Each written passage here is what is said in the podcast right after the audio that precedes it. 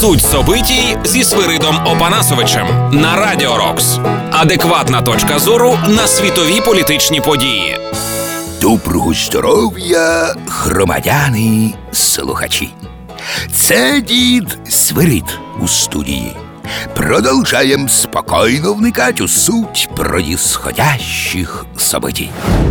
Пандемія коронавірусу, яка полихає на шпальтах світових інформаційних агентств, дозволяє розділити світові держави на нормальні і ненормальні.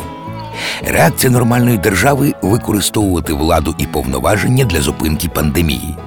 Реакція держави ненормальної використовувати пандемію для посилення своєї влади і повноважень. Нормальних держав, на щастя, більше, і до них відноситься і Китай, і майже всі азіатські країни, і вся Європа, включно з Україною. Так, так, українська влада, незважаючи на всі організаційні погрішності, поводиться як має поводитись нормальна держава, котра думає і турбується про громадян. Нормальними також є США і Канада, Мексика і Бразилія. А от Венесуела країна ненормальна. Там полупрезидент Мадуро проводить учення із задіянням поліції та військ. І всі розуміють, що коронавірус тут ні при чому. Учення нужне, аби приготовитися воювати з собственним венесуельським народом. І ще в світі є кілька подібних держав, у яких власть зараз радіє, бо розраховує завдяки коронавірусу іще більше закрутить гайки.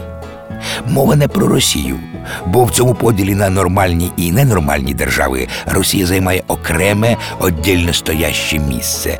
То держава дебільна.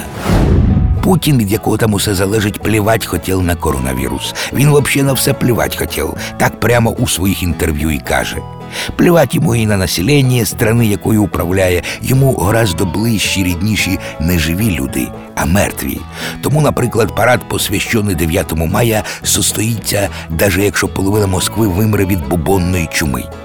Другу половину заставлять вийти на вулиці із дідами на палках. Чому заставлять?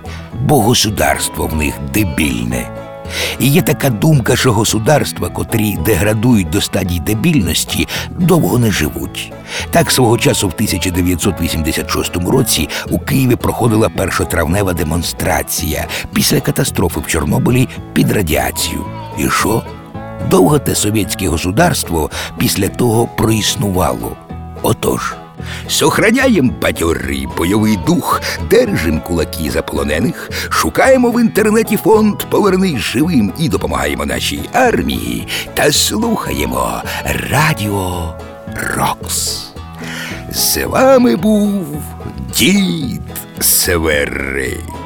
І слідім, щоб везде порядок був, а не те, що сейчас.